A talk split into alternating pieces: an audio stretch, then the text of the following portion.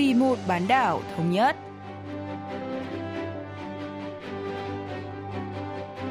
Mỹ Linh xin kính chào quý vị và các bạn. Mời quý vị và các bạn theo dõi chuyên mục Vì một bán đảo thống nhất của Đài Phát thanh Quốc tế Hàn Quốc KBS World Radio.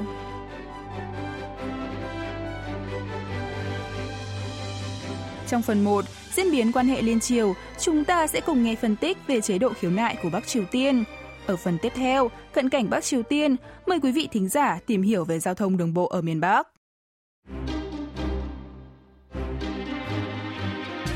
Bắc Triều Tiên có chế độ khiếu nại, chế độ Shinso, cho phép người dân lên tiếng khi quyền lợi bị xâm hại bởi các hành vi vi phạm của cơ quan hoặc cán bộ nhà nước.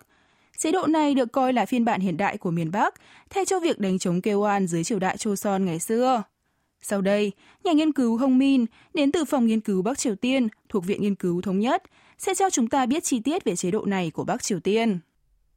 말 그대로 자신이 소속된 기관이나 조직 내에서 행정적으로 chế độ khiếu nại cho phép người dân miền Bắc gửi đơn kiến nghị lên các đơn vị liên quan hoặc các quan chức cụ thể khi bị xâm phạm quyền lợi hay khi nhận được các yêu cầu vô lý hoặc phải chịu ức ức do các hành vi bất chính của các cán bộ trong cơ quan, tổ chức hoặc đảng lao động mà khó có thể giải quyết nội bộ. Về nguyên tắc, chế độ này đảm bảo giấu kín danh tính của người khiếu nại, đồng thời xử lý nhanh chóng và minh bạch nội dung khiếu nại. Tuy nhiên, khác với mục đích ban đầu, chế độ khiếu nại của Bắc Triều Tiên theo thời gian đã bị biến tướng thành một hình thức lợi dụng quyền lực để trục lợi cá nhân hoặc cho mục đích thống trị.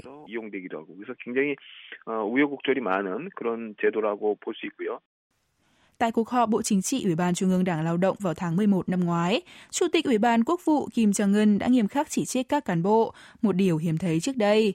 Thời điểm đó, truyền thông nước này đưa tin cuộc họp đã diễn ra với mục đích thảo luận nhằm nhổ tận gốc các hành vi phí xã hội chủ nghĩa sau sự kiện phạm tội nghiêm trọng của Đảng ủy Đại học Y Bình Nhưỡng khi không xử lý đơn khiếu nại của phụ huynh một nữ sinh viên tự sát vì bị hãm hiếp bởi bốn nam sinh viên cùng trường. Quá uất ức, cha mẹ nữ sinh này đã khiếu nại lên cơ quan các cấp cao hơn nhưng cũng không được giải quyết nên đã tiếp tục gửi đơn lên Ủy ban Trung ương Đảng Lao động. Cuối cùng, vụ việc đã được báo cáo lên Chủ tịch Kim Jong-un và khoảng 60 cán bộ liên quan đến vụ việc đã bị giáng chức. Vụ việc trên đã được nhắc lại tại Đại hội Đảng Lao động Bắc Triều Tiên lần thứ 8 vào tháng 1 năm nay, nhằm nhấn mạnh tầm quan trọng của chế độ khiếu nại. Bên cạnh đó, Chủ tịch Kim Jong-un còn ra lệnh cho Ủy ban Trung ương Đảng Lao động phải trực tiếp giám sát và quản lý và cho thành lập ban điều tra quy luật để giải quyết hiệu quả các khiếu nại. Ông Hồng Min nhận định. 평양 의대 사건이 북한 주민들에게 이제 상당히 통치상에서 중요한 의미를 갖습니다. Vụ việc tại Đại học Y Bình Nhưỡng có ý nghĩa to lớn về mặt chính trị đối với người dân Bắc Triều Tiên. Nếu vụ án bị ém nhẹm, người dân sẽ cho rằng nhà nước áp dụng nền chính trị chủ nghĩa nhân dân là trên hết, nhưng lại để những cán bộ đầy quyền lực đè đầu cưỡi cổ người dân. Tuy nhiên, động thái xử lý nghiêm minh của Chủ tịch Kim Jong-un đã cho thấy nhân dân là chủ đất nước và quan chức làm sai thì phải trả giá.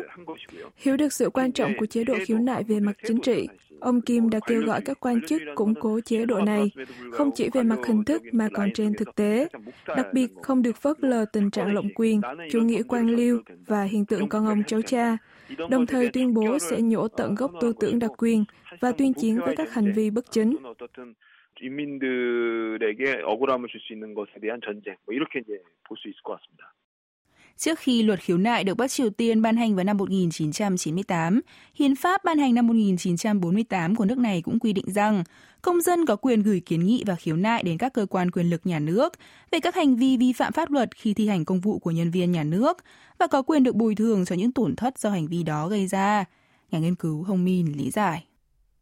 김일성 주석이 국가 건설을 한참 하고 있을 때는 당시에 vào những năm đầu khi cố chủ tịch Kim Nhật Thành mới thành lập chính quyền, sách và tài liệu chính thức của Bắc Triều Tiên chủ yếu tập trung vào những thành tựu của cố chủ tịch Kim nhằm lấy được sự ủng hộ của người dân đối với chính phủ và tăng cường đoàn kết nội bộ. Với ý nghĩa nhà lãnh đạo luôn lắng nghe tiếng nói của nhân dân, chế độ khiếu nại đóng vai trò quan trọng trong hệ thống cai trị, đồng thời giúp củng cố an ninh quốc gia khi chỉ ra những đối tượng thân Nhật hay có hành vi gián điệp. Nếu có khiếu nại phát hiện ra những đối tượng này, nhà nước sẽ tập trung điều tra và thanh trừng tận gốc. Vào thời kỳ này, chế độ khiếu nại đã trở thành phương tiện quan trọng để cố Chủ tịch Kim Nhật Thành củng cố quyền lực.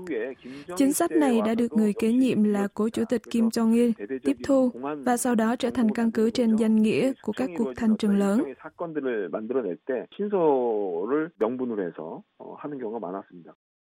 Tuy nhiên, trên thực tế, chế độ khiếu nại của Bắc Triều Tiên không hoạt động hiệu quả như dự kiến do quá trình xử lý cầu kỳ và phức tạp. Hầu hết các khiếu nại đều không được giải quyết hợp lý, nên không có nhiều người dân khiếu nại khi gặp phải hành vi bất chính. Ông Hồng Min giải thích.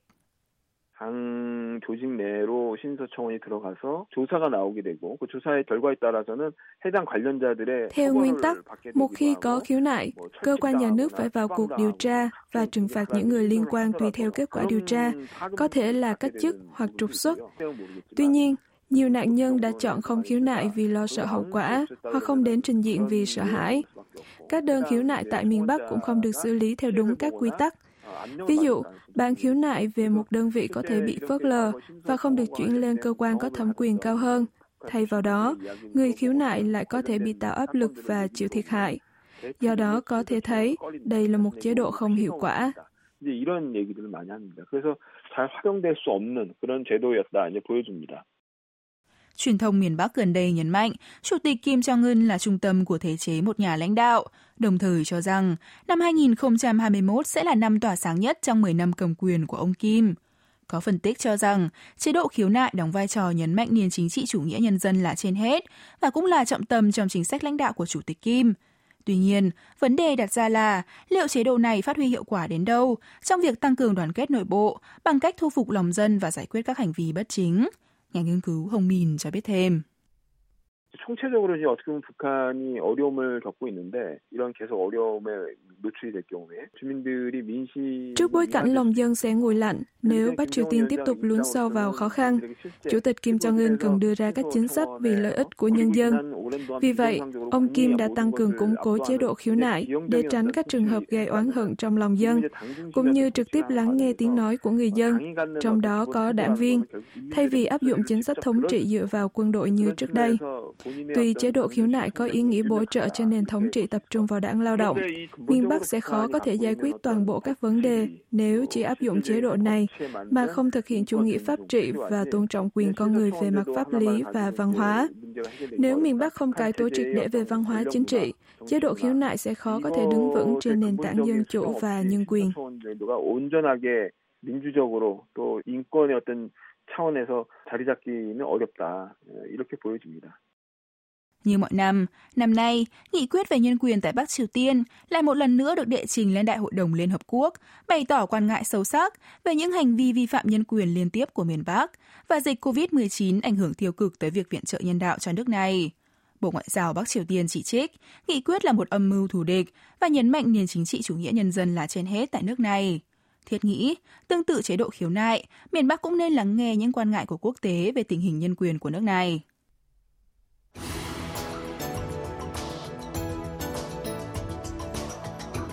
người đào tẩu Bắc Triều Tiên lần đầu tiên đến Hàn Quốc thường chia sẻ về những khó khăn gặp phải bởi sự khác biệt của biển báo và văn hóa giao thông. Vậy, văn hóa giao thông của hai miền Nam Bắc khác nhau như thế nào? Nối tiếp với số trước về đường xá Bắc Triều Tiên, hôm nay, Giám đốc Viện Hợp tác Kinh tế bán đảo Hàn Quốc An Byung-min sẽ cho chúng ta biết thêm về văn hóa giao thông đường bộ của miền Bắc. 자동차가 다닌 지는 오래됐는데 북한이 도로교통법을 만든 게 2004년입니다. Phải đến năm 2004, Bắc Triều Tiên mới ban hành luật giao thông đường bộ, dù đã sử dụng ô tô được một thời gian dài.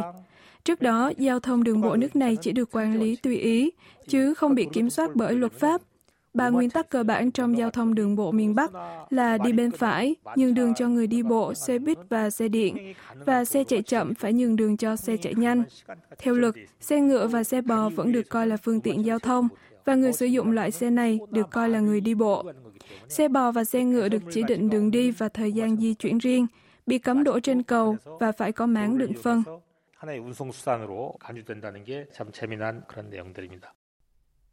Kể từ khi Chủ tịch Ủy ban Quốc vụ Kim Jong-un lên nắm quyền, người dân Bắc Triều Tiên bắt đầu sử dụng ô tô nhiều hơn do thị trường được mở rộng. Tuy nhiên, số vụ tai nạn giao thông cũng vì thế mà ngày càng gia tăng, khiến chính phủ miền Bắc tích cực thúc đẩy giáo dục an toàn giao thông. Trong hai năm 2013 và 2015, Bình Nhưỡng cho phát các thông báo về tai nạn giao thông trên cả nước. Các hành vi như lái xe khi say xỉn, không có giấy phép, gây tai nạn và bỏ trốn, bị coi là hành vi gây dối trật tự an toàn giao thông và cản trở công cuộc xây dựng Bắc Triều Tiên thành cường quốc kinh tế xã hội chủ nghĩa. Bên cạnh đó, nước này cũng cảnh báo về các hình phạt như giảm giữ và tịch thu phương tiện. Trên thực tế, miền Bắc thi hành luật giao thông rất nghiêm ngặt. Ông An Byung-min nhận định.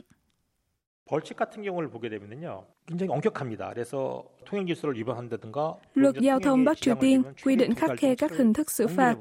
Ví dụ, trường hợp vi phạm trật tự giao thông hoặc cản trở người đi bộ sẽ bị tạm giữ xe, Ngoài ra, người làm hỏng cơ sở vật chất đường bộ hoặc làm hư hại công trình công cộng khi đang điều khiển xe ô tô sẽ phải tự khôi phục lại trạng thái ban đầu cho công trình hoặc bồi thường thiệt hại. Đặc biệt, nếu gây tai nạn hoặc gây tai nạn rồi bỏ chạy, vi phạm trật tự an toàn giao thông thì sẽ bị tịch thu xe. Nếu xe bị tịch thu, có thể gây thiệt hại lớn cho các công ty và nhà máy, cho thấy mức xử phạt vi phạm giao thông đường bộ nghiêm khắc tại Bắc Triều Tiên.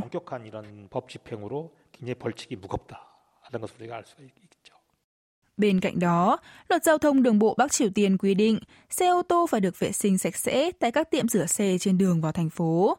Xe ô tô dính bụi hay bùn bẩn sẽ không được vào thành phố vì có thể làm mất mỹ quan đô thị. Ngoài ra, miền Bắc không sử dụng các biển báo đường bộ theo quy định quốc tế, nên có thể gây nguy hiểm cho người nước ngoài khi tham gia giao thông tại nước này. Giám đốc An Byung Min cho biết.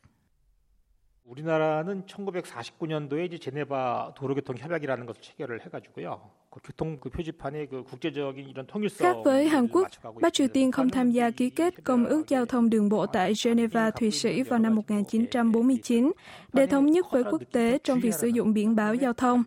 Thay vào đó, nước này tự thiết kế biển giao thông, dẫn đến tình trạng biển báo không được thống nhất, dù có ưu điểm đơn giản và rõ ràng. Ví dụ biển báo dừng chỉ có duy nhất chữ short, dừng lại. Biển báo chú ý chỉ có một dấu chấm than lớn. Có cả biển ghi bấm còi và biển ghi đi qua nhau. Điều thú vị là miền Bắc có biển báo hình con bò, xe ngựa, biển báo hình tròn chỉ lệnh cấm mà nước này tự sản xuất. Những biển báo gây khó hiểu này hiện hữu khắp nơi tại Bắc Triều Tiên, nhưng lại không có ở bất kỳ nơi nào trên thế giới.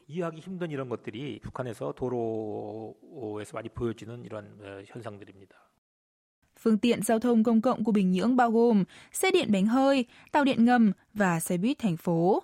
Xe điện bánh hơi trông giống như xe buýt thông thường nhưng chạy bằng điện, được kéo từ dây điện trên cao. Loại xe này kết nối các ga tàu điện ngầm lớn với các khu thương mại và dân cư, với trung tâm là ga Bình Nhưỡng. Từ những năm 2000, xe buýt hai tầng bắt đầu được miền Bắc sử dụng trong những giờ cao điểm lúc đi làm và tan tầm. Số lượng taxi tại Bắc Triều Tiên cũng tăng mạnh trong những năm gần đây, từ dưới 100 xe taxi vào đầu những năm 2000 lên 6.000 chiếc trong năm 2019.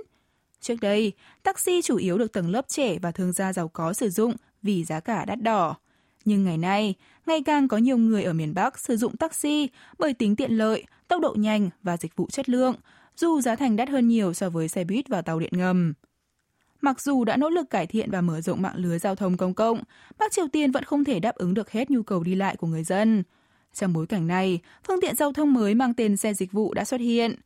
Tên của loại xe này là sự kết hợp của từ dịch vụ trong tiếng Anh và từ xe trong tiếng Hàn. Sau khi đăng ký xe dịch vụ với cơ quan nhà nước, các cá nhân có thể vận hành hành khách tình phí bằng loại phương tiện này.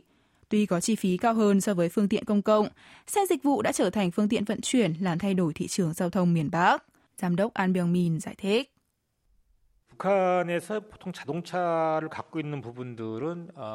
Quân đội, doanh nghiệp, cơ quan hành chính và đảng lao động là bốn đơn vị công có xe riêng tại Bắc Triều Tiên. Các thương nhân có thể ký hợp đồng thuê phương tiện với các đơn vị này để vận chuyển hàng từ địa phương này đến địa phương khác để kiếm lời. Sau đó sẽ trả phí mượn xe. Lúc này, xe công được sử dụng làm phương tiện di chuyển cá nhân và đây chính là cách hoạt động của xe dịch vụ. Sau khi sử dụng xe dịch vụ để kinh doanh và kiếm được nhiều lợi nhuận, các thương nhân miền Bắc mua ô tô cũ từ Trung Quốc, đăng ký trên danh nghĩa của một trong bốn đơn vị nhà nước trên và sử dụng với mục đích vận tải cá nhân. Ban đầu, xe dịch vụ chủ yếu là xe tải, sau đó mở rộng sang xe buýt loại nhỏ, xe buýt thành phố và xe buýt liên tỉnh, trở thành phương tiện làm thay đổi thị trường vận tải miền Bắc. 북한의 운송 시장을 지금 움직이는 바로 운송수단이 서비스차라고 볼 수가 있습니다. Do Bắc Triều Tiên chỉ định nhà và nơi làm việc dựa trên nguyên tắc nhà ở gần nơi làm việc, nên nhu cầu giao thông của người dân không cao. Đây là lý do miền Bắc có chính sách giao thông tập trung vào đường sắt, còn đường bộ chỉ đóng vai trò phụ trợ. Đồng thời, tốc độ chạy chậm của tàu hỏa nước này cũng không được coi là vấn đề lớn.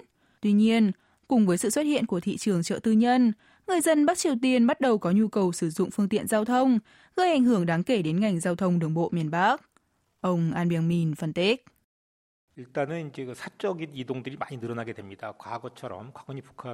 Vào thời bao cấp, người dân Bắc Triều Tiên được nhà nước cấp nhà và việc làm, nên chỉ cần di chuyển quãng đường ngắn giữa nhà và cơ quan hoặc trường học. Tuy nhiên, sau khi hệ thống bao cấp sụp đổ, nhiều người dân phải kiếm sống bằng cách buôn bán tại chợ, khiến họ phải di chuyển đi lại 8 đến 10 lần một ngày, mở ra triển vọng ô tô trở thành phương tiện giao thông chính tại miền Bắc. Tuy nhiên, Bắc Triều Tiên bị hạn chế về phương tiện và nhiên liệu để vận hành ô tô. Để mở rộng giao thông đường bộ, nước này cần giao lưu với thế giới bên ngoài. Liên quan đến vấn đề cải cách và mở cửa miền Bắc, mối quan hệ hợp tác liên triều là vô cùng cần thiết.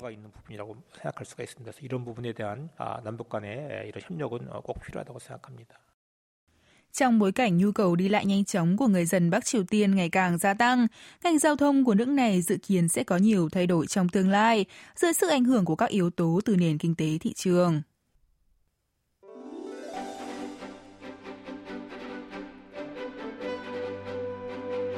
Quý vị và các bạn vừa lắng nghe chuyên mục phim một bán đảo thống nhất của Đài Phát thanh Quốc tế Hàn Quốc KBS World Radio. Cảm ơn quý vị và các bạn đã quan tâm theo dõi. Xin kính chào tạm biệt và hẹn gặp lại trong chuyên mục tuần sau.